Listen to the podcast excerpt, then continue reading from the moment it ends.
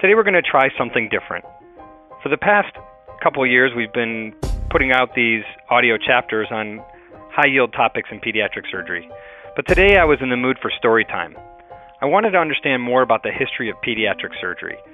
This is the field that we do every day, and a lot of us don't know enough about what our origins were. So today, we're going to hear about the history of pediatric surgery from Dr. Don Nakayama.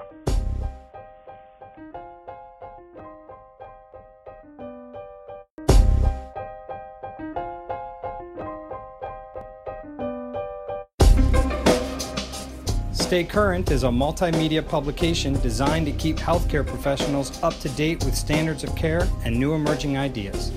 Stay Current is created and edited by Todd Ponsky Ian Glenn, and Sophia Abdulhai, and is recorded and produced at Akron Children's Hospital in Akron, Ohio.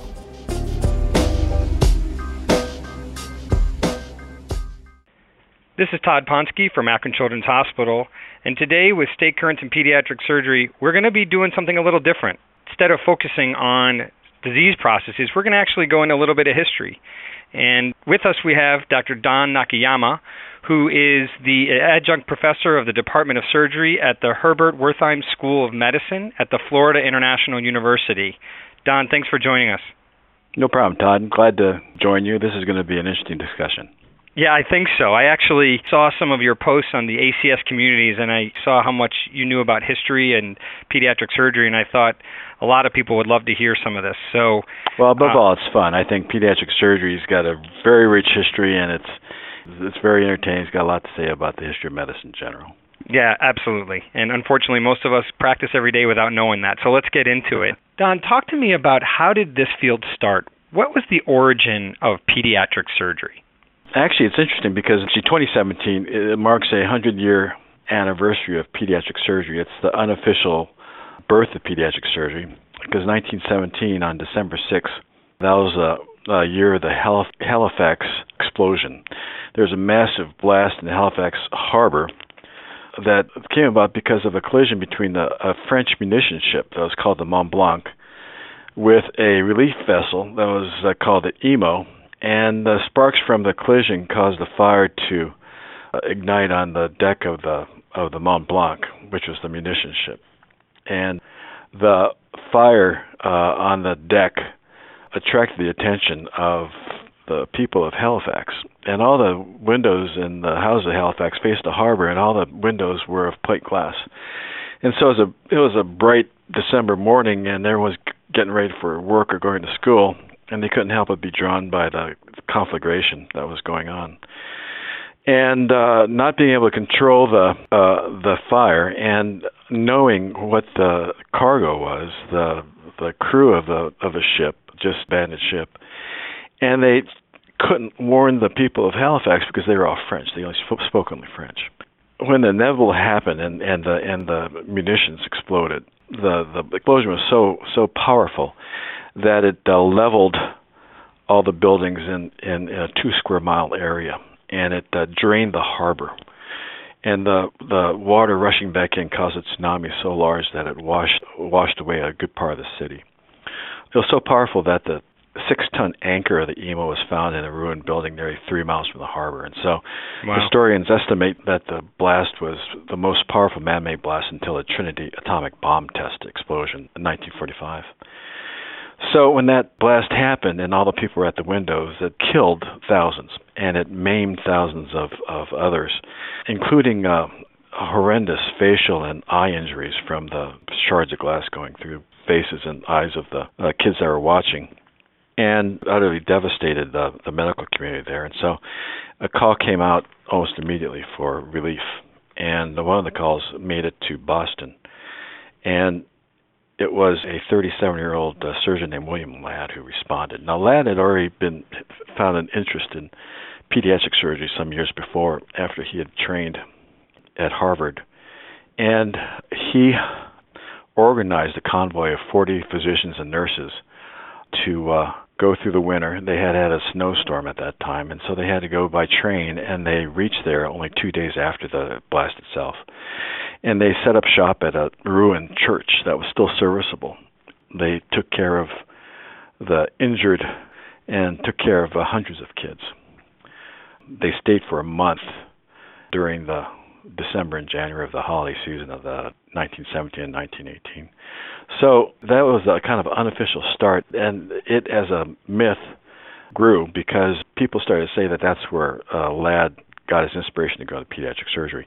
And although that's a great story, it, it wasn't true. Uh, Ladd had already made the commitment to go into pediatric surgery before then, but it just shows the level of his commitment. And, and that was something that Mary Fallat, as president of the of APSA last year, talked about the need for pediatric surgeons to be committed to the care of care of kids, particularly kids who have been injured.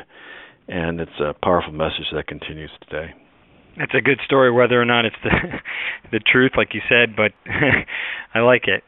So, you know, you you had mentioned to me and that children really have been a part of the history of surgery for a long time. Can you go through some examples that you were mentioning? Yeah, kids have always been part of the most famous events in medicine. Children happen to have been the first patients in a number of signal achievements, such as the first smallpox vaccination in 1796. That was an eight-year-old that was uh, immunized by Edward Jenner, who was a surgeon who had been trained by John Hunter. I think that gets lost sometimes one of the first patients to get anesthesia by Crawford Long was a was a teenager who had a finger amputation, and he was one of the first to get ether for anesthesia. Some years after James Venable received it by Crawford Long, but certainly a, uh, at least a year before William Morton demonstrated ether at the Ether Dome. The first patients to get carbolic acid from Joseph Lister in 1865 was a seven-year-old with a compound fracture, and, and four of his first 11 patients that was reported in 1867 were kids. Famously, the patient in the Eakins, the Gross Clinic, showing Samuel Gross during an operation was probably a teenager with uh, osteonecrosis after osteomyelitis. And then finally, the first splenectomy for blunt trauma was a 14-year-old who had fallen from a scaffold. He was a laborer, interestingly enough. He was a, he was a kid who was working on a scaffold, and he he ruptured his spleen and he got his spleen out. But that was the first time that someone recognized that that someone was was about to die from ruptured spleen, and they did an operation that saved his life. So it, the history of surgery is rich with patients of childhood age. Tell me how you became interested in surgical history, pediatric surgical history, because your wealth of knowledge is pretty impressive. How did I get interested in surgical history? I think it comes from just the fascination of how we got here. Mm-hmm. I think that there's a tremendous respect that you have for the pioneers and a dedication of, of people who who saw that kids were suffering and they needed to have some sort of surgical operation. And so they went ahead and just did it. They were they were presented with a problem and it was obvious that they had that the child or their patient had a a surgical problem and needed a surgical operation, and not knowing the stuff that we take for granted, such as endotracheal anesthesia, fluid resuscitation, antibiotics, a knowledge of anatomy, they just went ahead and did it. And gradually, by fits and starts, the discipline grew to uh, where it is today, which is truly impressive. And I think that that says a lot about the dedication of the surgeons, the trust that parents had in the surgeons mm-hmm. and the resilience of kids. And I think all those things are things that that attract us as pediatric surgeons to the field today. Yep, I agree. You know, we're we're a small knit group. It's a very special feeling to feel part of it, and so we particularly should know about our history. It's a it's a real real fun thing to do, and it's and it's and you have a, such a respect for a lot of the people who were true pioneers, and some of them still go to the meetings and you could you can you can talk to them today and and, yep. and it's it's a lot of fun just to just to talk about how things were. Yep, absolutely. Well, let's let's go into dive deep into a couple of disease processes that are particularly notable. Tell me about the history of pyloric stenosis. Well, pyloric stenosis is a good example of a pediatric operation that arose from modifications of adult surgery. It was first described, of all places, by an American named Hezekiah Beardsley in 1788, and then later by the almost ubiquitous Harald Hirschsprung in Denmark in 1888. And it's interesting, his, his report is interesting because the first two cases were of female infants, and everyone knows, of course, that the that the disease predominates in mm-hmm. males at first there was nothing they could do right they just uh, you know you describe a kid because he he dies and you and you dissect him out and you see that he's got pyloric stenosis right mm-hmm. and so what they tried to do of course was just to sustain the infant over the first six months or so it took to resolve and and and most of them of course died long before uh their understanding about physiology was very rudimentary and and they thought that pyloric stenosis was due to pyloric spasm, Mm-hmm. and so they gave belladonna. And they knew that the gastric secretions were acid, and so they tried to lavage the stomach with with uh, bicarbonate. Hmm. They understood that the kids were not going to survive unless they got nourishment, and so their solution was, of course, to uh, refeed the kid with whatever the child vomited. That was not a very appetizing task, but what else were you going to do? So this was this was in teen, the 1800s. So at this time, Yeah. I mean, what diagnostic tests did they even have? Did they? What was the status of X-rays? X-rays hadn't been discovered until the 1870s, and even the first operations for esophageal atresia, which we can discuss later, they didn't have the benefit of X-rays, and so it was just kind of someone who had who had a lot of experience, and and it was up to someone like who really had a knowledge and and really was alert to the possibility of pyloric stenosis was present. And we'll talk about Pierre Fredet from Paris.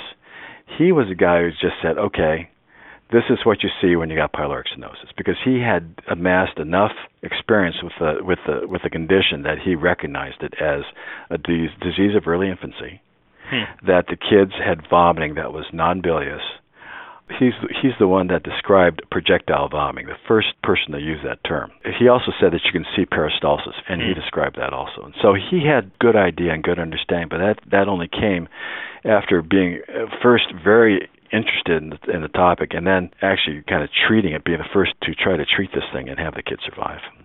So back in when they, this was first starting to get diagnosed, talk to me about how they first started operating on these. The first surgeons who went in a serious way onto the GI tract were the surgeons of Billroth School in Vienna and and other surgeons in Germany, and they they were bold enough to go inside the abdomen and start operating on the on the intestinal tract. And that came about because of anesthesia, obviously, but also asepsis. They were confident enough that they weren't weren't going to cause what they called surgical sepsis or hospitalism, or just cause, you know, infection and death because that's what that's what Lister was trying to combat in the 1860s. But as he got more experience with with with asepsis and successive asepsis, then they started explore intracavitary operations such as uh, operation of the GI tract.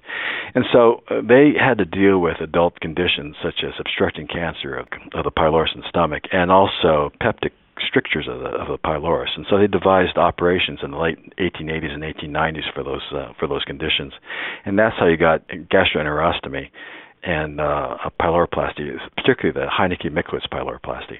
And so it follows that the first operations for pyloric stenosis would be those two operations, gastroenterostomy and the Heineke-Mikulicz pyloroplasty. Okay. But there was a problem with that because you know kids just you know they're babies for for one thing they weren't resuscitated for another thing.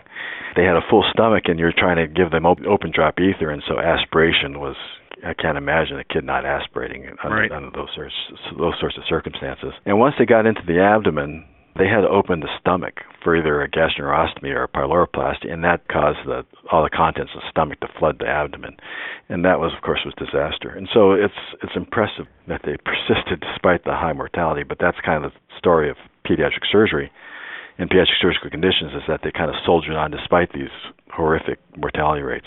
So they weren't wrong. I mean, they were finding a pretty aggressive way of dealing with it, but the kids were dying. So Right. What? So how did it progress from there?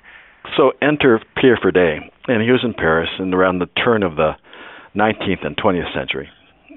And he was really credited with the extra mucosal pyloroplasty. He his innovation was to stay outside the mucosa and not into the stomach. And that was pretty impressive because he understood enough to know that okay, we're going to we're going to have problems here if we enter the stomach. And so what he did was a longitudinal uh, incision in the pylorus, staying outside the mucosa. What he tried to do, though, was to close it transversely in a Heineke-Mikulicz fashion. And so, uh, although he was able to do that in a couple of cases, most of his cases he added a gastroenterostomy, and he continued to do that long after Ramstedt showed that all he had to do was just pyloromyotomy. Mm-hmm. Such that of his 11 first 11 patients up to 1921, about 10 years after uh, Ramstedt described his operation, uh, his patients still got gastroenterostomy. It's amazing that he persisted despite seeing good results from Ramstedt. I'm assuming yeah, yeah, had good it's results. incredible. Yeah. But Fredet, though, had had a good understanding of pediatric conditions and what she had to do to keep these kids alive. Remember, we had about a 50 or 65 percent mortality with pyloromyotomy. He was in some ways the the first complete pediatric surgeon treating the whole patient because he knew that care before and during surgery was important. And so he knew that you had to have preoperative gastric decompression that he did with a catheter. He knew that you had to keep the baby warm during and after surgery, and then he he knew that the baby was that dehydration was a problem, and so he he gave the kids fluids by clysis. Now they had no idea how much fluid to give, mm-hmm. and clysis is always a problem. But the bottom line is that his mortality was was 17%, which is much improved over the 50 to 60% that you saw before. Right, and what's incredible was he wasn't really doing much of a different operation. He was still doing the gastroenterostomy, but had a substantial. Exactly right. Yeah, yeah so it shows right. the other stuff. so Fredet, for Day's yeah. operation, yeah, uh, was was reported in 1907, and some four years later, Conrad Ramstedt did the first modern pyloromyotomy and he was in Munster in Westphalia in Germany. And it's interesting to hear to read these reports because his first patient was a nobleman's son, and so he was pretty nervous about what was going on. And like the commercial says, you know, he he read about it, and so he tried to do it.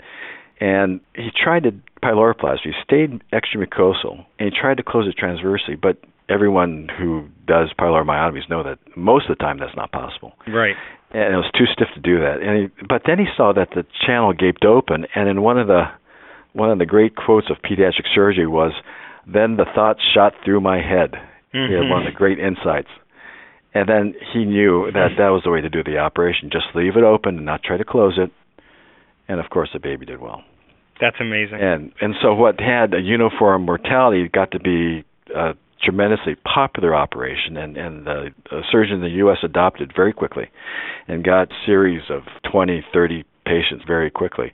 It's interesting though that it was slow to catch on in England because that was the time of the World War One, and the operation only got adopted in Great Britain in 1918. But since then, it's been described as the most consistently successful operation ever described, and I think uh, I think that's absolutely true. You know, this hits on an interesting point. So you can sure predict that when he told his partners he left it open, they probably all thought he was crazy, and that's probably yeah. a common theme that. you know these guys who are the most innovative were also the ones who were the craziest. Yeah, Fredet, yeah. was very nervous about leave, leaving the submucosa exposed. Right. And that's the reason why he he had to add a gastroenterostomy to it. Yeah, well, that's fascinating. So back then, it probably took quite a bit longer for innovations to make their way to the public we didn't have social media back then. Right, right. It took four years. It took four years for that to occur, yeah. and and and you'll see that in situations where X-ray would would would make sense, it took decades for radiology to mature such that X-rays could be used for diagnostic purposes to advantage in pediatric surgical conditions. It's incredible. All right, well, let's yep. go to another one. Talk to me about Hirschsprung's disease. Okay, Hirschsprung's disease is interesting because the, the lesion in stenosis is obvious, okay, and mm-hmm. the operation is apparent. In Hirschsprung's disease, the lesion seems obvious, the megacolon, but it really isn't the cause of the disease, which is aganglionosis of the distal colon and anal rectum. It was an impressive disease, I guess, uh, back in the day before, uh, when when when kids died of it, because the morbid anatomy was easy to recognize. And it was described as early as the late 17th century, and and Harald Hirschsprung only described it much later in 1886, but he had the he had you know he had branding, I guess we could say today, and he had the disease named after him. Aganglionosis itself, the property of not having ganglion cells in myenteric plexus, wasn't described until 1901, but its significance wasn't fully realized until the 1940s, and that's that's the era that we find Orvar Swenson. Not too long so, ago. yeah, it really it's, it really isn't when you think about things. So, in the time between Hirschsprung's description and the 1940s, okay, there were no lack of operations, but the surgeons were just plain wrong about the pathophysiology. And so, the first operations, of course, was to remove the colon. Some people thought that was kinking of the sigmoid that was the culprit, and so they tried to straighten out the sigmoid. And then one of the more enduring operations up to the point of Swenson was sympathectomy. And people understood that the autonomic nervous system might be somehow involved, and so they advocated sympathectomy. And then, if you take a look at the first edition of Ladd and Gross's book, Abdominal Surgery of, the, of Infancy and Childhood, they've got great operative diagrams on how to do a left sympathectomy in mm. kids. And they have a very impressive before and after pictures of a child who's distended before the operation and whose abdomen is scaphoid after the operation And the implication is, okay, you do a sympathectomy. And you see reports of kids undergoing emergency sympathectomies because of colonic obstruction. Hmm. and so that to me is interesting that you know the authorities are are so confident that sympathectomy works, but obviously it was it was it was it was just plain wrong. Right. I'm surprised they got a scaphoid abdomen after doing it. Yeah, I wonder what what they're Yeah, operating did they- for. So you got a warm leg, but now you still can't poop. So Right.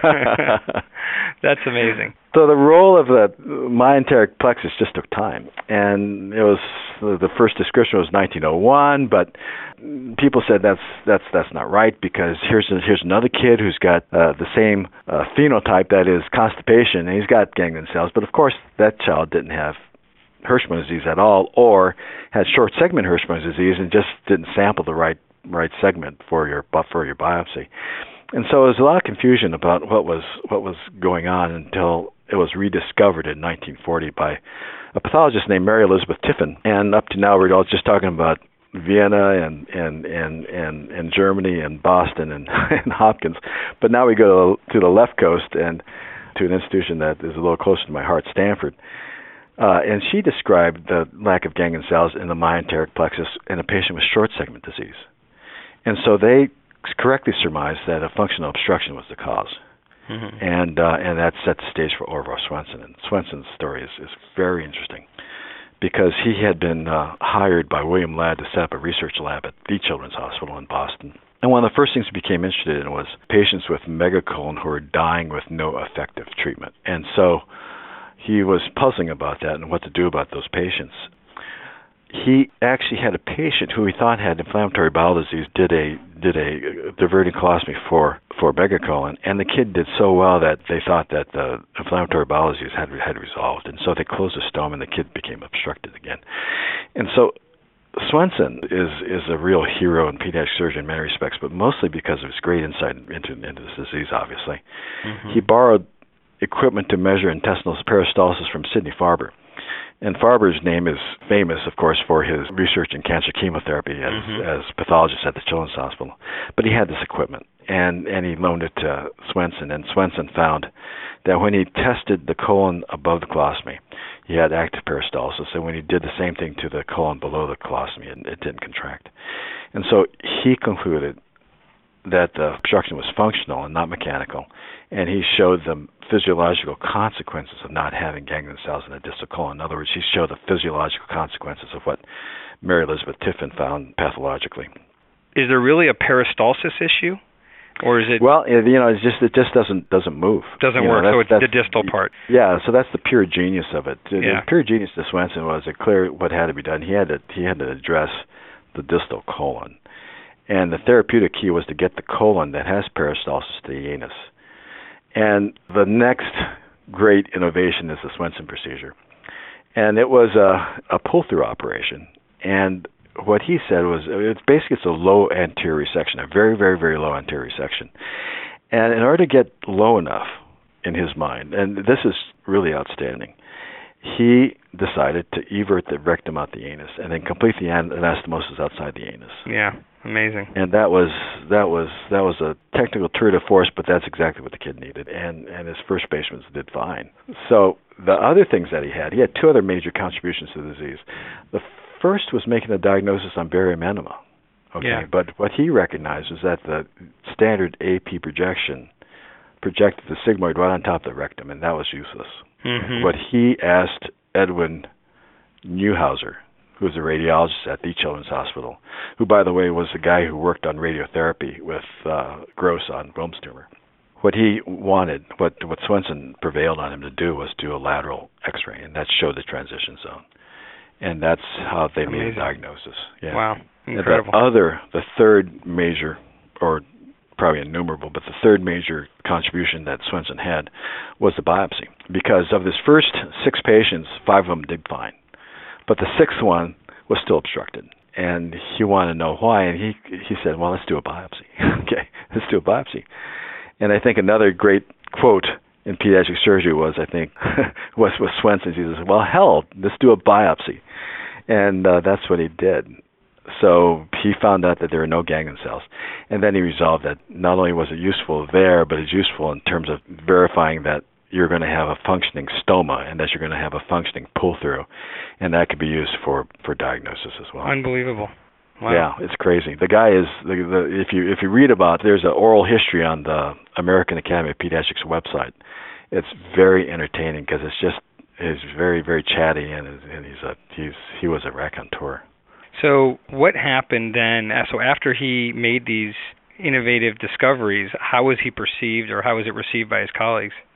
Well, REG or what the children's called gross REG he had he had a strained relationship with this very very innovative young surgeon, and Swenson was one. Hardy Hendren's another, and that's that's another story that's separately told. But but he just couldn't stand a young surgeon being famous, even though it, it would reflect greatly on on the Children's Hospital. He developed a feud with REG, and Ladd had uh, retired soon after he had recruited Swenson, and so he, uh, Swenson was really unprotected, and so uh, Gross opposed the pull-through operation to try to take over his first patient because he, he was afraid that the operation itself was unsound because of all the dissection around the pull-through rectum, and mm-hmm. so he was worried that the patients were going to have urinary incontinence and sexual dysfunction. And the mother of the child, who Swenson was going to operate on, refused to have Gross take over the care. And so Swenson went ahead and did the operation. The kid did well. Wow. When Swenson just wanted to do a rectal biopsy, REG was was opposed to that too, and he prohibited him from doing the operation because he was afraid of of infections and pelvic infections. And so when when Swenson went ahead and just did it, you know, which is which is basically what what these great surgeons did. And interestingly enough, as another side, that's what Gross himself did when he did, did, did his first PDA, right? right. He waited until right. Ladd was on vacation, then he did yep. the PDA. Is that a true well, story, by the way? Oh yeah, it's absolutely true. Yeah, it's totally true. And the backstory of that that feud was that Gross waited until Ladd was on vacation, and the acting surgeon in chief was Thomas Lanman, who was the who was a the Boston Children's Hospital surgeon who who was so involved with uh, esophageal atresia repair. At any rate, so what happened was Swenson went ahead and did his operations, did his biopsies, did his pull-throughs, and then within months was out of a job. And so that's why a lot of the early, well, most of the early reports from Swenson switches over abruptly from the Children's Hospital and Harvard Medical School to Floating Hospital for Children and Tufts University Medical School. In, Unbelievable. In Boston also. Wow. So the next edition of of Surgery of Infancy and Childhood that was that was solely edited or solely written by Robert E. Gross, Ladd having been retired, and them not being in, in speaking terms because of all the feud between them on the PDA ligation kind of story. Uh, he actually says that Swenson did outstanding work, and the diagrams are of Swenson's procedure, but he he he gave attribution to the barium enema, the lateral view of barium enema to Neuhauser, and he doesn't mention that all doing biopsies. So, you know, a lot of people are now moving to or perform the Soave procedure, and I think it was Keith Georgeson where, where Swenson said to him, thank you for re refinding the Swenson procedure because a lot of people are, are now going back to the Swenson procedure. So even today, it's still becoming uh, one of the preferred procedures. Yes, yes. As a matter of fact, in our own practice down here in Pensacola, Florida, we we still do a Soave procedure for the infant Hirschsprung's disease, but we are gradually doing more of these, as, particularly for salvage operations for Hirschsprung's disease. Mm-hmm. And we find there's always something, some kid that will benefit from a Swenson procedure. Yep. But actually, the, the history of the Soave procedure actually predates Swenson's article because David Sabiston and Mark Ravitch from Hopkins devised a pull-through operation where in dogs they they intended to take out the mucosa and pull through the ileum during anastomosis, and and they reported that in 1947, and they intended that for ulcerative colitis and familial polyposis, and that was two years before um, Swenson's report. Interesting. And then and then three years after Swenson's article, the same operation, a mucosal proctectomy, staying within the within the rectal tube, and pulling through uh, the ganglionic segment of colon disease, was actually done in adult by Asa Yancey, who is an African American surgeon in Tuskegee, Alabama, and that was in a patient, adult patient who had Hirschsprung's disease. Wow! And that was 11 years before Franco Soave did his uh, infant eponymous operation of an endorectal pull-through in Genoa, Italy. And so that's the story behind the Soave procedure. The Duhamel procedure came sometime later in 1956. That's four years later. And then Keith Georgeson did it laparoscopically, not surprisingly, in 1995 when when he started to push the frontiers of laparoscopic surgery infancy. And then we dispensed with the intra-abdominal part entirely in 1998 when De La Torre in Mexico City did the first completely transanal pull-through in that year in 1998. So, uh, Hirschsprung's disease is a great example of continuing improvement of procedures and techniques over time. It's incredible. That's another yeah, great a, history. A, a great story. It's a wonderful story. Can you tell me in brief again the story of the PDA? Well, the PDA is interesting because people understood that kids were dying from a patent ductus arteriosus. They knew that, you know, and, and, and this is before they were able to make the diagnosis. This is just uh, based on clinical diagnosis. And it was a machinery murmur, right? And the kids started to have gradual cardiac failure. And, and people understood that there was going to be problems with cardiac failure early on and later on with endocarditis. And it was, you know, the great diagnostician, Helen Taussig, mm-hmm. who first approached Gross about doing a Blalock Taussig shunt. But that goes to show you, you know, the, the diagnostic skills of these of these early pediatricians and cardiologists. They they knew that they had a problem with PDA, and surgeons knew from way back around the turn of the 19th century, the early 1900s, that the PDA was accessible. They knew that was just just just a simple thoracotomy away, and it's often isolated.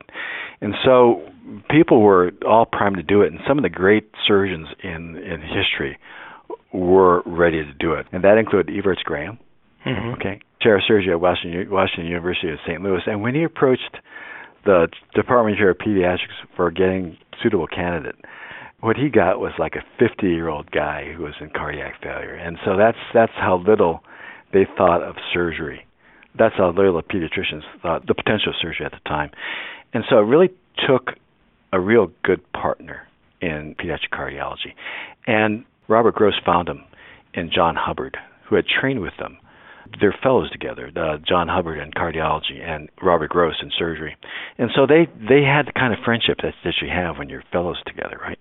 And so they agreed that this was a solution for a patent ductus arteriosus. They needed to have someone who was healthy enough to withstand the operation because there had been previous attempts before, but all the patients that they had tried were adults who were in cardiac failure or had rip roaring endocarditis.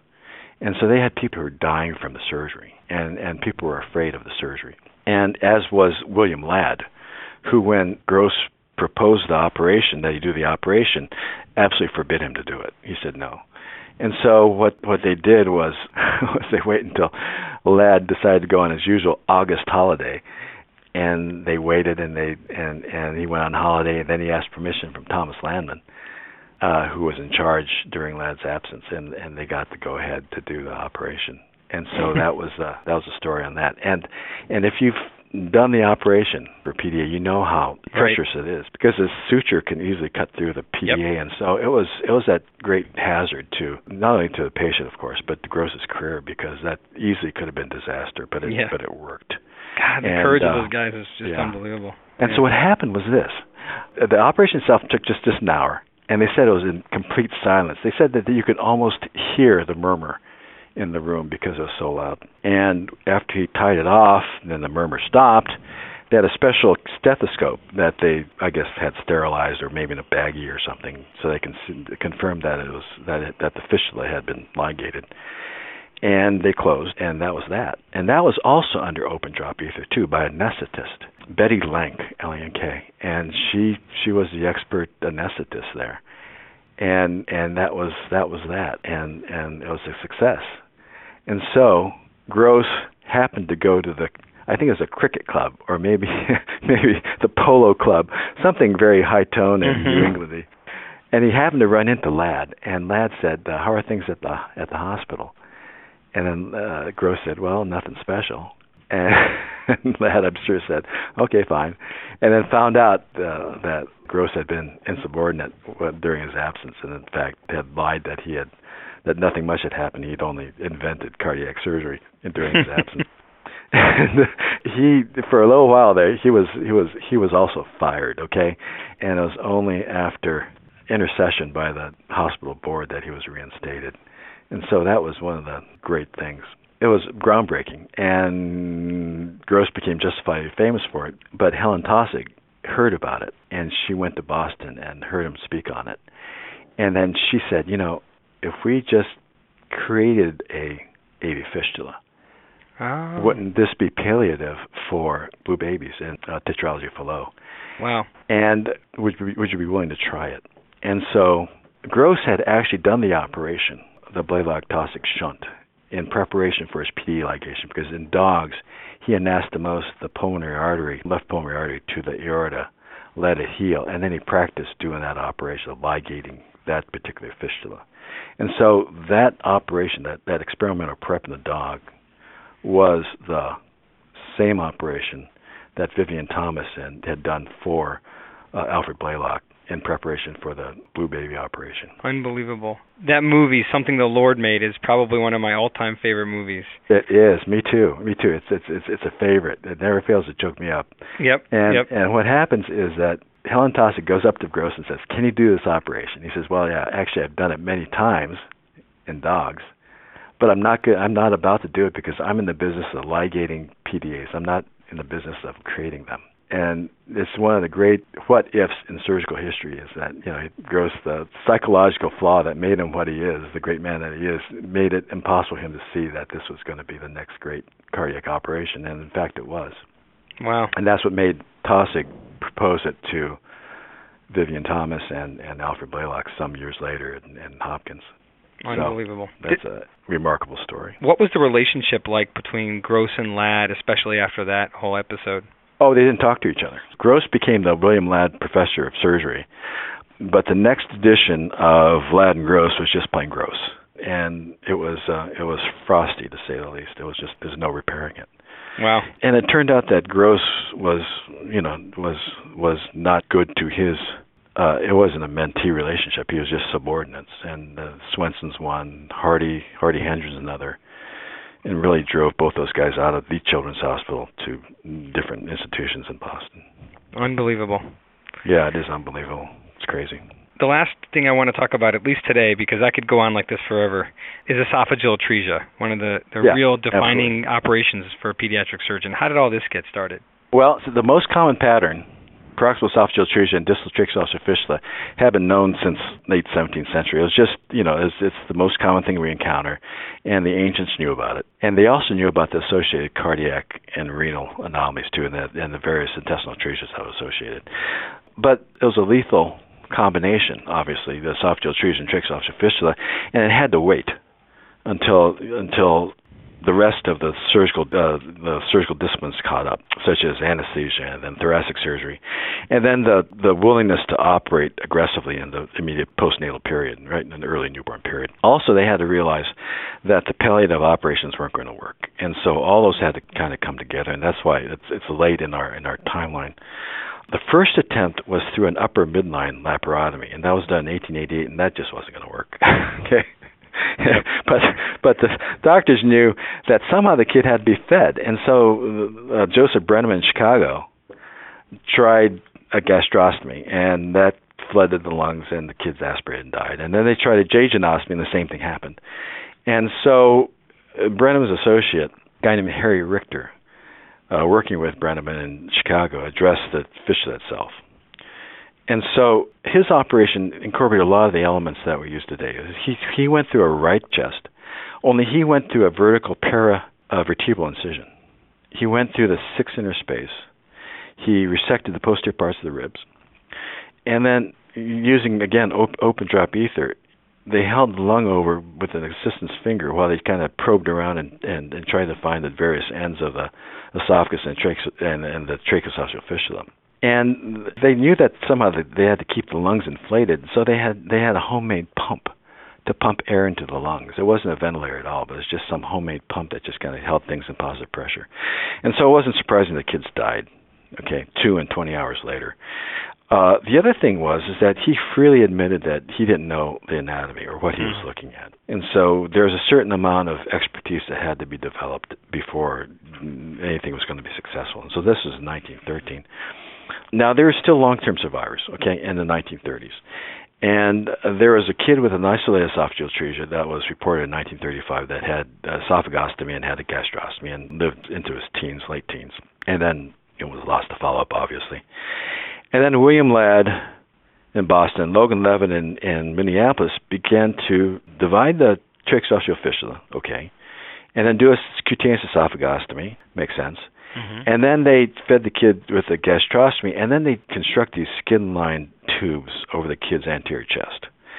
And through multiple staged operations, created these tubes over the kid's anterior chest, and that's what you see in a lot of the textbooks. Is this is what you know people used to do for esophageal atresia? When in right. point of fact, there was only in Leven's, Leven's and Ladd's cases, and it was just a handful of cases. But it's sufficiently frightening and hideous to see, and and and and remarkable insofar as that that's what people were kind of reduced to doing at the time. So it's obvious that that something had to be done that was more definitive, and that was what they were doing at the Children's Hospital and at uh, the University of Michigan during the 1930s and 1940s.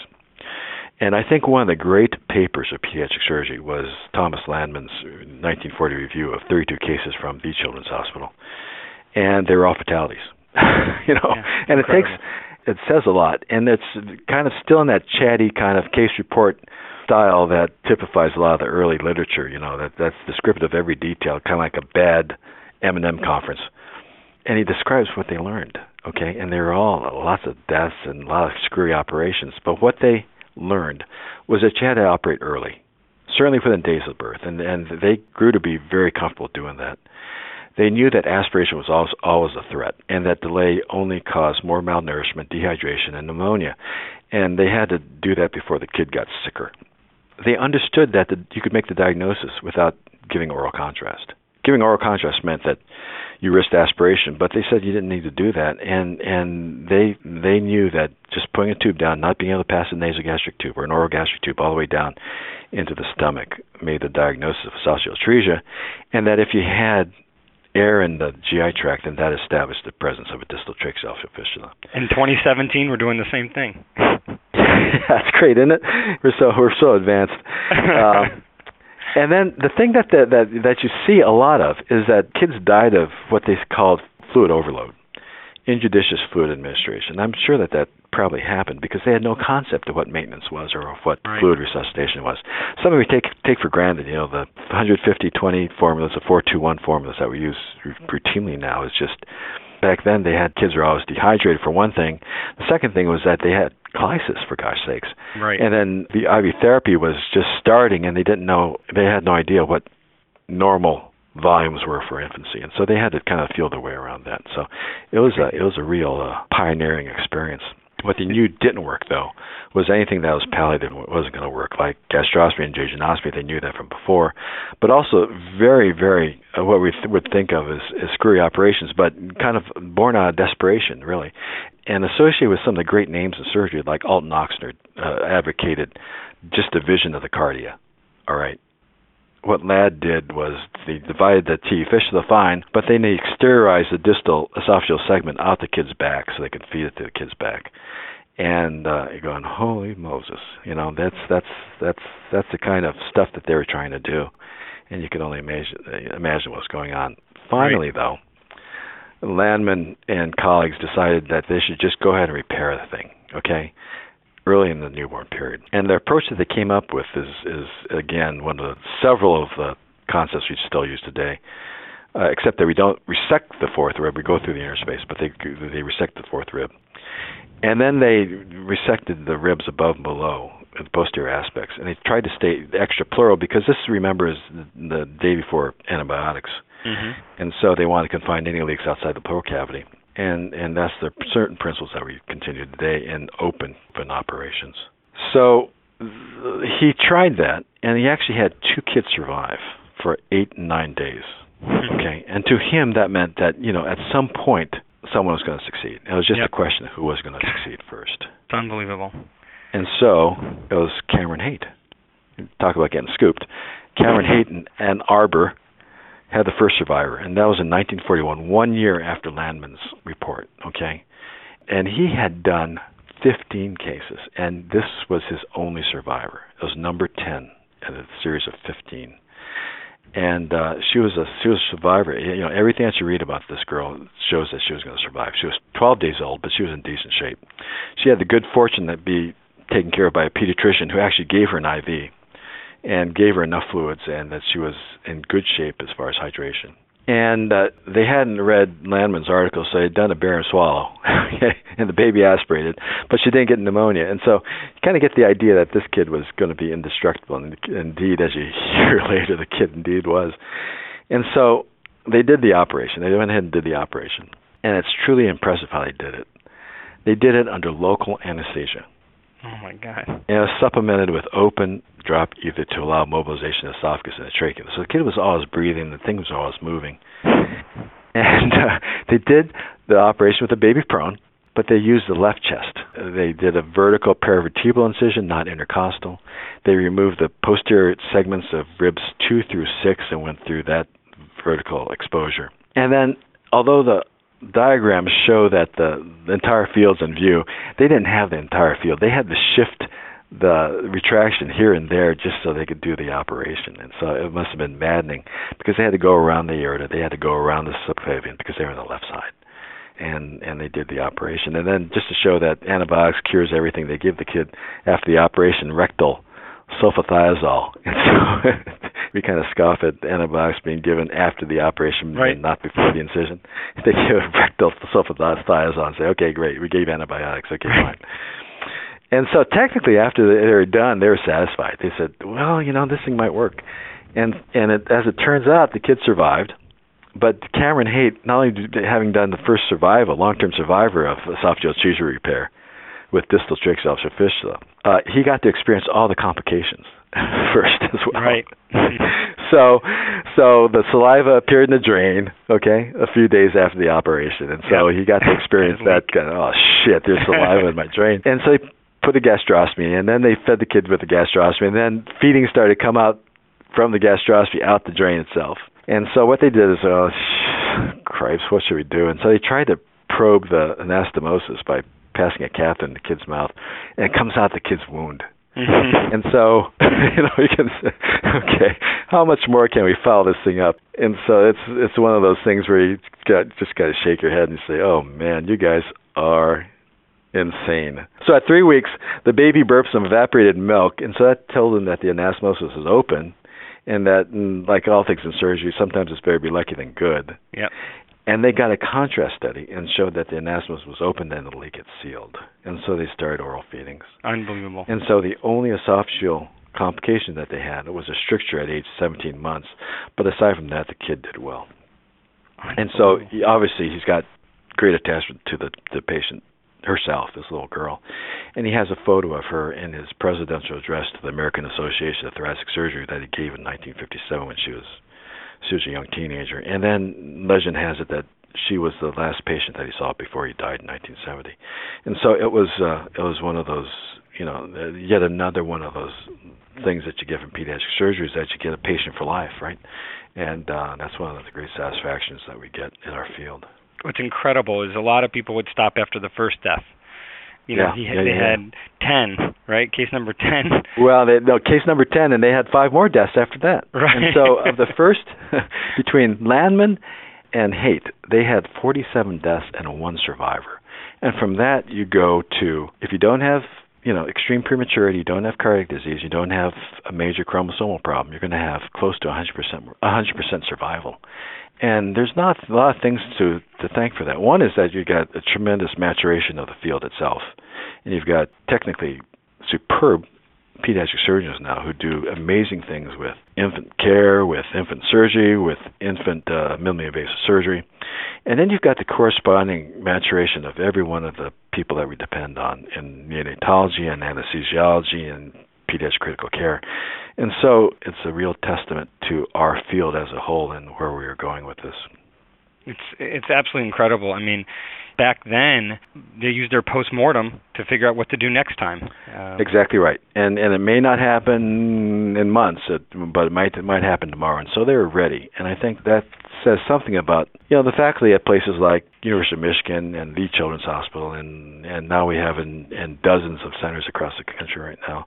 You know, esophageal atresia has been called the epitome of modern surgery, and and it shows why the history of pediatric surgery is so important because it shows how the the the best motivations of of, of medicine have evolved because you're dedicated to the craft, using the craft to save lives. Despite something that has 100% mortality and you've you've had 32 failures, you go ahead and keep on working on it until you figure it out, and then you rely on on the expertise of people who who you regard as colleagues in all branches of medicine, like anesthesia and neonatology and critical care and genetics and oncology now, to really you know improve the entire field so that you've got kids that are surviving with cancer who never survived before, just not not more than you know a, a half a lifetime for most of us, and it shows you why pediatric surgery is such a wonderful discipline. I have to tell you, Don, this has been so fun for me. I love history, but especially knowing about my own field.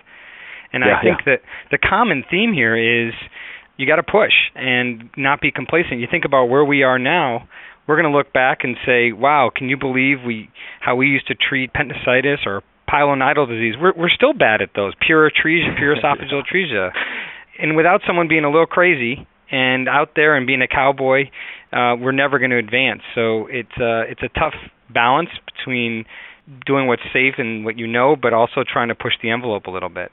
And the great thing about APSA is that all these guys, they're kind of dying out now, but but some of these guys are still alive. And I think that in, in a lot of ways, it's time to say say thank you. You know, it, they were the forerunners. They're the guys who ran interference, and they're the ones. They're the ones who, you know, to call for Cincinnati. You know what I mean?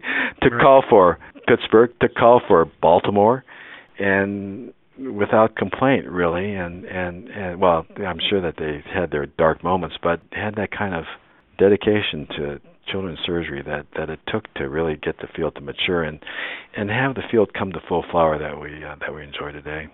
Yeah, absolutely. Well, I, I hope maybe periodically we can do this again. I know there are a lot of other stories I would love to hear, and actually, yeah a lot of the the senior surgeons at APSA that you mentioned, I would love to hear more about their history. And so uh, I have to tell you, thank you so much for for sharing this with us. And I'm sure this will be a nice treat, a little story time for everyone. And and we really should know more of our history. So thank you again for spending the time.